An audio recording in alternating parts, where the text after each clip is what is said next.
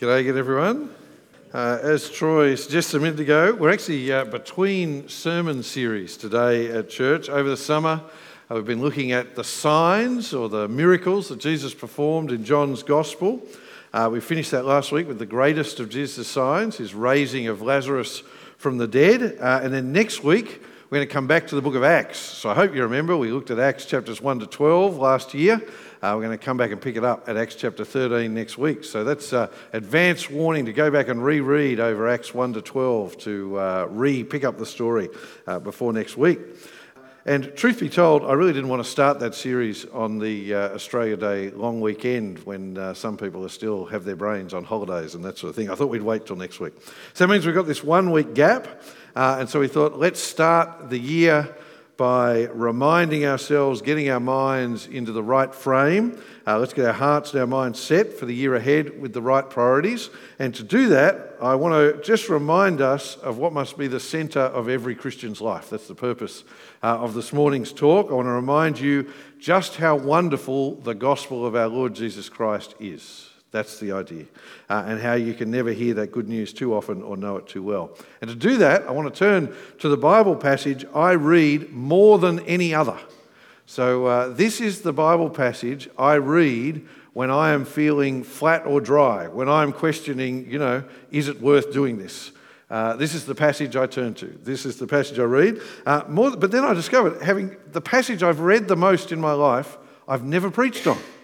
And so I said, well, I've got this one week. So let's preach on it. And that's why we're turning to Ephesians chapter 2, because this passage reminds you just how wonderful the gospel really is. Uh, so come with me. Ephesians chapter 2 was read to us a moment ago. Have it open in front of you.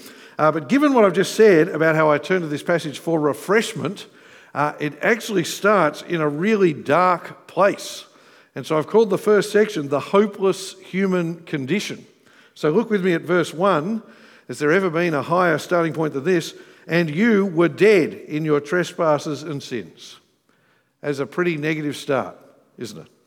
But, and this is so important, to really appreciate light, you, you need to experience darkness. Uh, to get something fixed, you need to get the right diagnosis, or, or you won't search for the answer. See, like many people, especially men, I, I think, uh, I hate going to the doctor. I, I can go for almost decades without gracing the door of a GP. Don't, don't worry, now that I'm nearly 50, I know I don't look a day over 25, but now, now that I'm nearly 50, I know I've got to go and get checkups once in a while. Uh, because the reality is, there is no use hiding from a true diagnosis. It's better to know the truth because then you can know how to deal with it. And so here, it's only when you understand the depth of our problem that you can ever understand how truly amazing God's answer is. Now, he's talking to Christians in this passage, and he's saying, This is what you were before you knew Jesus. He's saying, This is your reality before you knew Jesus. We were. And to summarize, he says three things. He says, We were dead in our sins, firstly. We were enslaved by the spirit of this world. And thirdly, we were under God's wrath and judgment. So let's look at it. What does he mean when he says that we were dead? Look from verse 1. He says, You were dead in your trespasses and sins. Well, this is what we learned when we saw the story of Adam and Eve last year, when we looked at Genesis 1 to 3.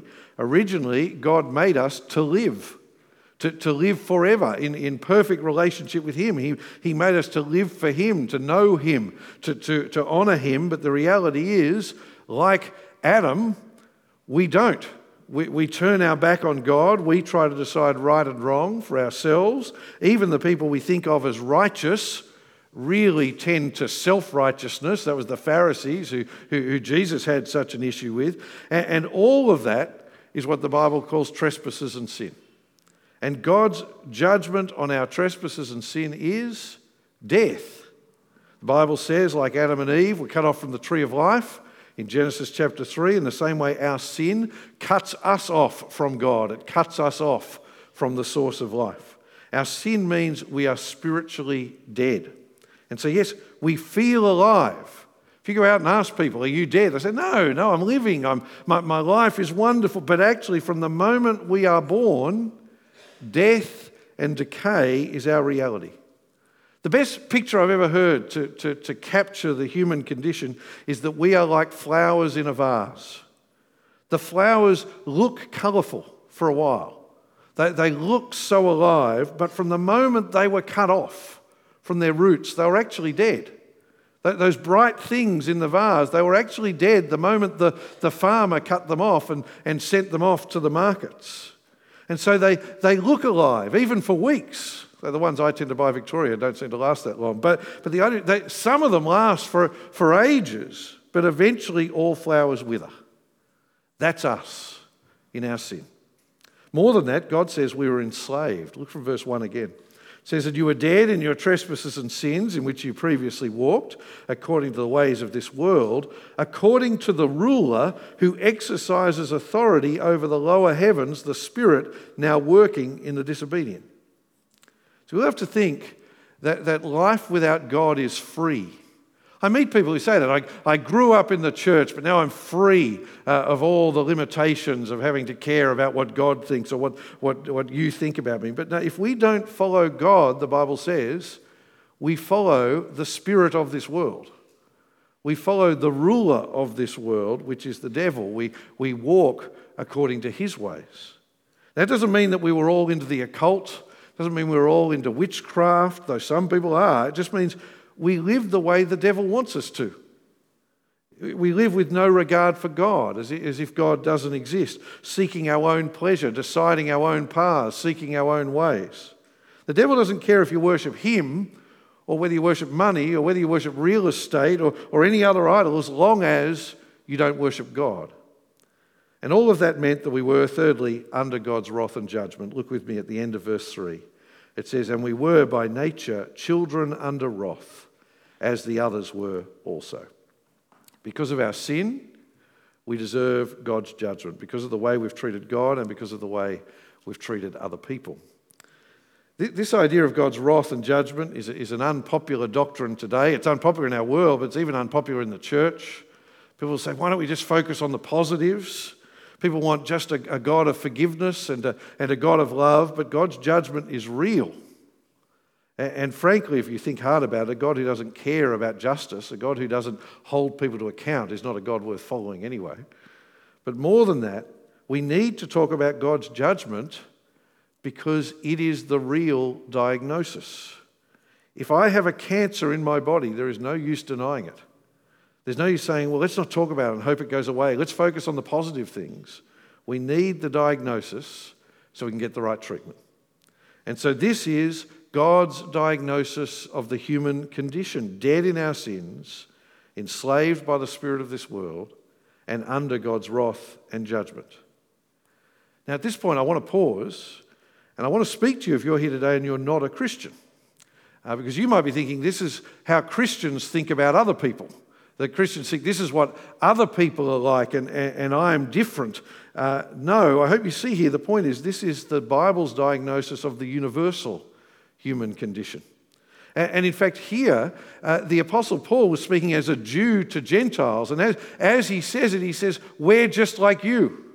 He says, I'm no different. I am like this too. And so I just want to tell you if you're a non Christian here today, if you're someone who doesn't know Jesus, if your Christian friend or, or, family member always invites you to church and, and always wants to talk to you about Jesus, it's because they love you. They, they want you to find the answer to the universal human problem that they have found. And so that brings us to the next part of our passage, which is the solution to our problem. But I've just given it the heading, but. Should come up there on the screen, but, verses 4 to 7. Because verse 4 starts with one of the most powerful and beautiful words in the English language but. Think about it, but can be so powerful in either a negative or a positive way, can't it? Uh, think about that guy sitting with the girl at the cafe. I really like you, Fred. I think you're a lovely guy. Fred's heart lifts, but Fred's heart drops. That's the way it works, isn't it? But is, is a powerful word. But I just want us to be friends. That but has just broken Fred's heart, Or perhaps the blood tests have shown some serious issues. The heart drops. But I think we can treat them. See, but is such a powerful word, isn't it? And here it is the most wonderful, positive word. We were dead in our sins. We were enslaved to the spirit of this world. We were under God's wrath. But come to verse 4. But God, who is rich in mercy, because of his great love that he had for us, made us alive with the Messiah, even though we were dead in trespasses. You are saved by grace. But God. See, we do not fix our problem. Dead people can't fix themselves. See, dead people can't do anything. That, that's the point. But God does something about it. God shows us mercy. Mercy is, is giving people what they don't deserve, or perhaps better, uh, not giving people what they do deserve. Uh, instead of giving us what we deserve, judgment, God is merciful. Instead of giving us death, God gives us life. Instead of giving us judgment, God gives us forgiveness. And it's not that God sees a grain of good in us. It's not that God sees a flicker of life in us and, and then says, I'll give them another go. He does it entirely because of Himself. He does it because of His love. Just because of who He is, God loves the unlovely. Just because of who He is, God shows us mercy. And so it says, God made us alive with the Messiah, that is, with Jesus. This passage actually doesn't go into the mechanics of it. This passage doesn't explain how God makes us alive, how Jesus dies for our sin to take the penalty we deserve, how Jesus rises from the dead and defeats death once and for all. This passage is more about what it means for us. He leaves it to other places to explain the mechanics. For us, we were dead, now we have eternal life. We were under God's judgment, now we are objects of His mercy and His grace and His kindness. But there's another wonderful part there. Because remember, we were also enslaved by the spirit of the world? Well, no longer. Look at verse 7. It tells us we now have a place in the heavens with Jesus. That is our true home now. We're not slaves of this world anymore, we're citizens of heaven. So, this is the wonderful news of the gospel. This is what God has done for us through Christ. This is why we need to grasp the depths of verses 1 to 3 because only then can you grasp the heights of God's love and mercy. There's another key word that came up in that passage. Look through it again. What's the other key word there? The word is grace. Look at verse 5 again. He says, You are saved by grace. Grace means that it is a free gift, it's unearned. Sadly, the most common misunderstanding of the Christian message is that Christianity is about pulling up your socks so that God might look more kindly upon you and then God will reward you. It's amazing. I can preach a message like this. It's amazing how ingrained that misunderstanding is. And someone at morning tea will say to me, Oh, thanks for the kick up the bum, Phil. I've got to do better. That is not the Christian message. The Christian message is the opposite of that. It's all about what God does for us. We are dead in our sins, but God shows us grace. So, my next heading, the grace of God, verses 8 and 9. You know, when you're telling someone a story or communicating something, and you've shared the key point or you've shared the punchline, but you look at them and they don't respond? Sometimes that's what it's like as a preacher. Moment of honesty here. You look out and you share this incredible point, and there's a blank face going, I wonder how many bricks are on the wall behind Phil. You know, you, you, when you do, they, they should be laughing, but they're not. They should be crying, but they're not. They should be showing some response, but, but they're not. And so you want to grab them by the shoulders. Sometimes I want to come down and grab you by the shoulder. No, no I do actually. But no, you, you, want to, you want to turn them to face you and you want to get their attention and, and you want to say, you know, do you really understand what I'm telling you? Well, it's like that here for the Apostle Paul. He's already said we are saved by grace. He's already said that back in verse 5, but it's like he wants to make sure we've really got it. I think verses 8 and 9 are Paul grabbing us by the shoulders, staring into our eyes, and saying, Have you got it? Look with me. Verse 8, he says, For you are saved by grace through faith. And this is not from yourselves, it is God's gift, not from works so that no one can boast. See how much he stresses the point? I think it's one of the clearest verses in the Bible, and yet people still get it wrong. People think that somehow they can do something to, to earn God's favor. People think that somehow they can do things to, to, to be right with God. People somehow think that they should be rewarded even for their faith, as if it's some good work they've done that, that merits a positive response. People think, surely I've got to earn God's love in some way. So he slows down for us dummies and he says, You're saved by grace. It is a free gift. And you receive that gift how? Only by faith. Faith is just a fancy word for believe or, or trust. You accept God's gift by believing that Jesus is the Son of God, that He died for your sins, that He rose and defeated death, and by trusting in Him, you are forgiven. Faith is not you doing something, it's you accepting what God has done for you in Christ. And if it is by grace, received by faith, then we have nothing to boast about. Look again at verse 8.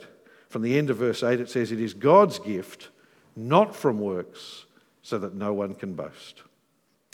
When we stand before God and He asks, Why should I not judge you like you deserve?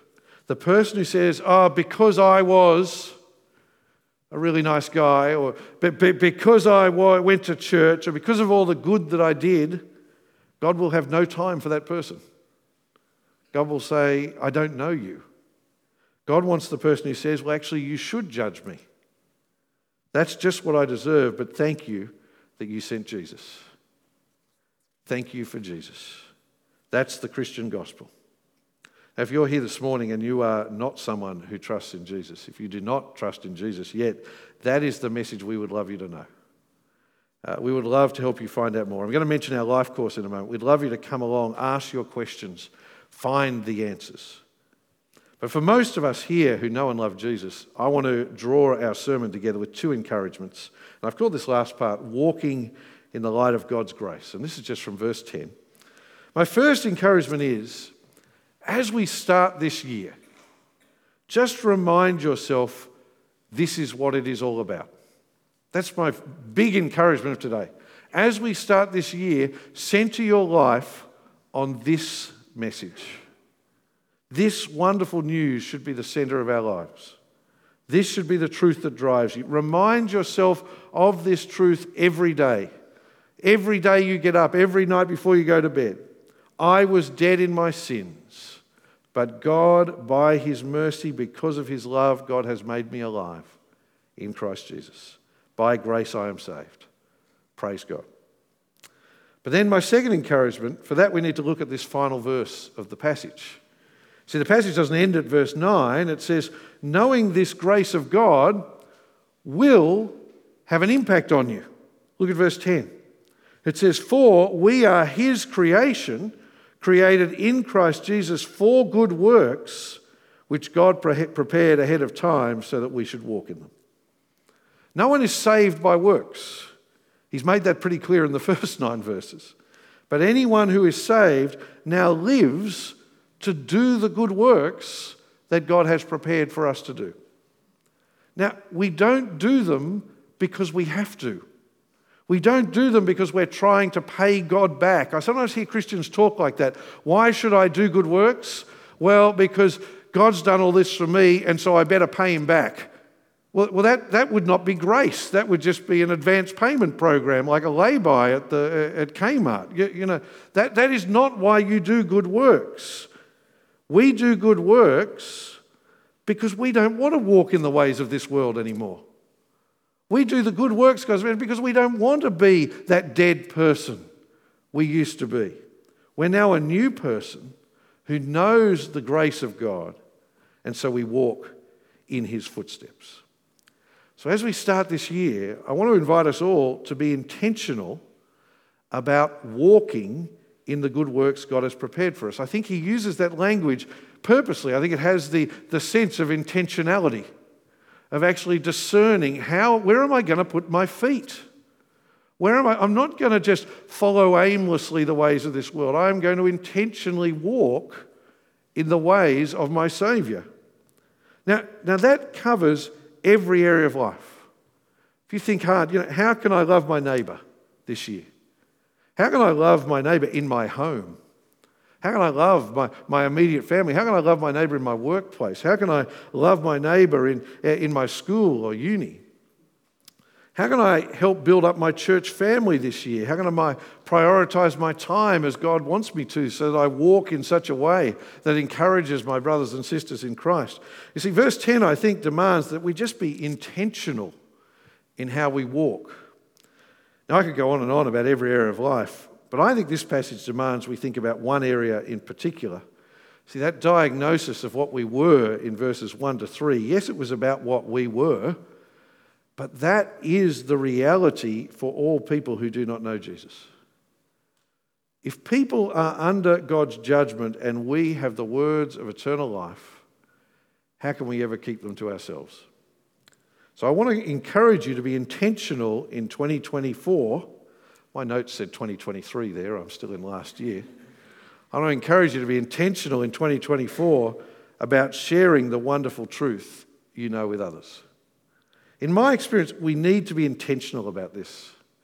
Be intentional about your time, or life will pass you by and you don't even talk to that person. I think all Christians want everyone to hear the gospel, but we only share the gospel with people if we are intentional about it.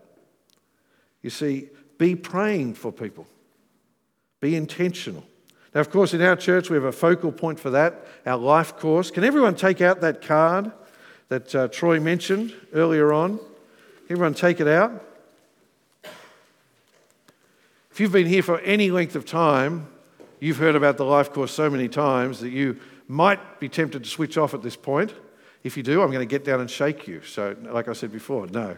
But the first life course is starting in just a few weeks. And I don't want you to get to the 20th of February and say, that's right, the life course started on Tuesday night. I want you to be praying about it now. I want you to be intentionally thinking about your friends and family, about people you know, and thinking, how can I be sharing Jesus with them? Well, this is a good thing to be aiming for. As you know, the life course is just a relaxed, no pressure opportunity for people to come and hear the good news about Jesus, hear a message like what I've shared from Ephesians 2, uh, and to come to ask their questions so that they might come to know Jesus like we have. But I want to ask every member of St George North to be intentional about that date now, praying towards it. If you've never been to the life course, just lock it in and come so that you see how helpful it is. You can come and be a helpful person there to talk to other people, but be praying for friends and family and ask them along. My hope is that every member of St George North is intentionally working towards that opportunity. And why? Well, because God has saved you by grace. That's why. So that you might walk in the good works he has prepared for you. And what better work than to share the good news you have come to know? But also because you love people and you want them to find the life you have come to know. Why don't I pray for us all for this year ahead right now? Our Heavenly Father, we thank you for this wonderful news. We know that we were dead in our trespasses and sins, but you have made us alive in Christ Jesus. We thank you that it is not by works. We know that we have nothing to boast about. Even our best works are filthy rags. But Father, instead, we thank you that we are saved by grace, received through faith. And Father, we pray that we would not keep this wonderful news to ourselves, but that we would then be intentional about walking in the good works you have prepared for us to do. And in particular, we pray uh, that we would be looking for opportunities to share this wonderful news with anyone who might hear it. And we pray this in Jesus' name. Amen.